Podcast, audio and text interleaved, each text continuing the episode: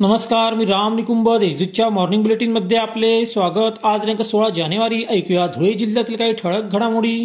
धुळे शहरातील साक्री रोडवरील गोपाळनगर मागील जमनागिरी विलाटीत पस्तीस वर्षीय महिलेचा खून झाला आहे.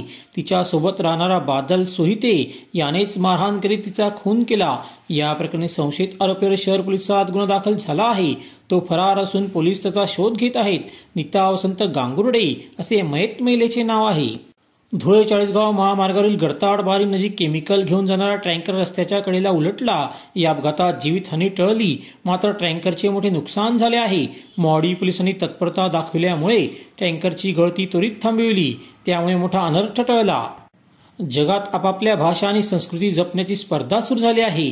त्यामुळे येणाऱ्या पिढ्यांपर्यंत अहिराणी भाषा आणि खानदेश संस्कृती पोचली पाहिजे. तसेच ती जपली गेली पाहिजे म्हणून अखिल भारतीय अहिराणी साहित्य संमेलनाचे आयोजन करण्यात आले आहे.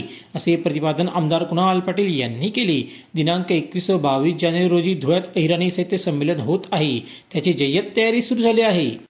शासनाचे ग्रंथालय चळवळी चळवळीकडे पुरेसे लक्ष नाही. आज घडीला ग्रंथालयांची स्थिती बिकट झाली आहे. यासाठी ग्रंथालय चळवळीत बदल व सुधारणा होणे गरजेचे आहे.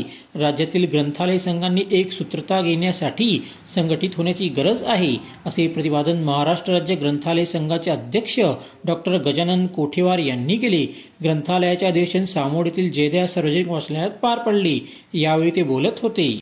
धुळे येथील टूर्स अँड ट्रॅव्हल्स व्यावसायिकाची ऑनलाईन पद्धतीने दोन लाखात फसवणूक झाली. या प्रकरणी देवपूर पोलीस ठाण्यात अज्ञाताविरुद्ध गुन्हा दाखल झाला आहे.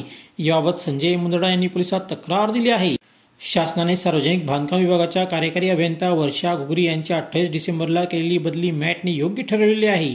मॅटने कार्यकारी अभियंता म्हणून आर आर पाटील यांची नियुक्ती योग्य ठरविली. घुगरींविरोधात कर्मचाऱ्यांनी आंदोलन केले होते. अशा त्याच्या ठळक घडामोडी स्वस्तरत्म्यांसाठी वाचत राहा दैनिक देशदूत.